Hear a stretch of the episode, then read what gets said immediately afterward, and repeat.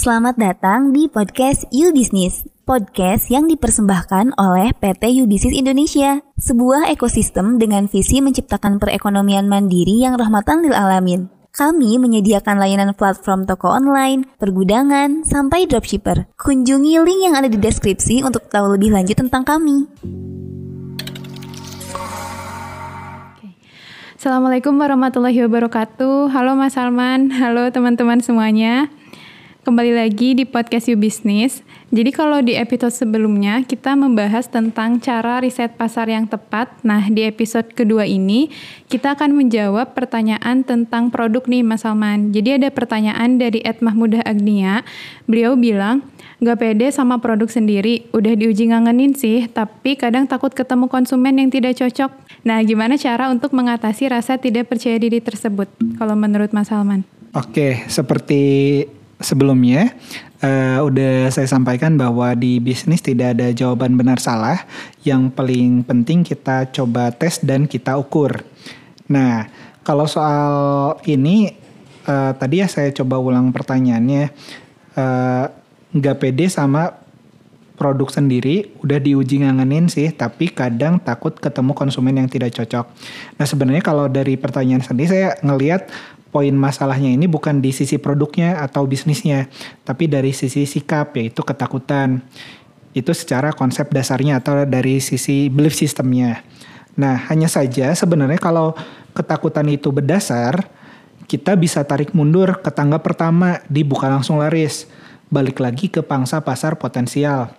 Atau temukan orang yang punya masalah yang sekiranya bisa diselesaikan dengan produk atau jasa kita kalau kata Mas J, bisnis di bisnis itu sukses gagalnya berpola, sukses berpola, gagal berpola. Yang mana kita bisa lakukan pengulangan dari pola yang orang lain sudah lakukan. Dari saya secara personal menyarankan pengambilan keputusan coba digeser dari domain perasaan ke domain basis data. Karena bisnis ini mestinya ilmu sains ya. Artinya ada hukum sebab akibat. Tinggal perasaan takut tadi segera diperjelas menjadi data apakah memang tidak cocok atau memang malah cocok ternyata ke konsumen kita. Dan adapun kalaupun kita pada saat menjalankan uji ngangenin terus kita uh, menemukan konsumen yang tidak cocok, sebenarnya mungkin secara sekilas kita uh, merasa produk kita nggak fit nih ke market, tapi alhamdulillahnya kita bisa segera mungkin mendapatkan data bahwa ternyata ada yang harus diperbaiki dari produk kita dan belum tentu juga ternyata mayoritas konsumen yang kita temui pada saat uji ngangenin itu nggak cocok sama produknya kita.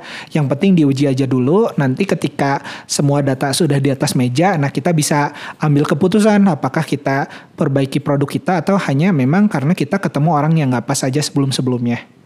Mudah-mudahan uh, bisa membantu ya. Jadi kalau aku tangkep tuh jangan sampai ada satu orang yang merasa nggak cocok sama produk kita, kita jadi menyimpulkan kalau jangan-jangan ada banyak orang lain yang nggak cocok gitu ya, Mas Salman. Oh iya Li, uh, aku juga pengen nambahin di uji ngangenin itu kan uh, apa jumlah data akan banyak mempengaruhi akurasi uh, keputusan kita. Jadi misalnya kalau kita uji ngangenin awalnya ke 10 orang, kita bisa naikin ke 100 orang. Misalnya dari 100 orang kita bisa naikin ke 200 orang. Intinya sih uh, kita harus punya cukup data yang cukup mewakili jumlah target marketnya kita.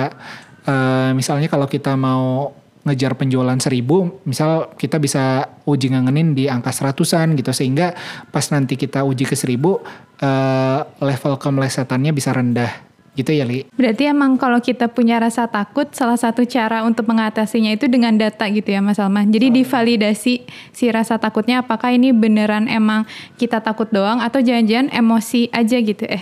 Atau sebenarnya di, di lapangannya nggak gitu gitu ya. Iya gitu.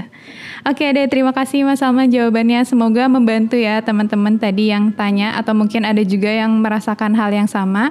Kita kembali lagi di episode selanjutnya. Assalamualaikum warahmatullahi wabarakatuh. Terima kasih sudah mendengarkan. Jangan lupa klik like dan bagikan jika kamu mendapat manfaat dari podcast kami. Nantikan podcast You Business episode berikutnya.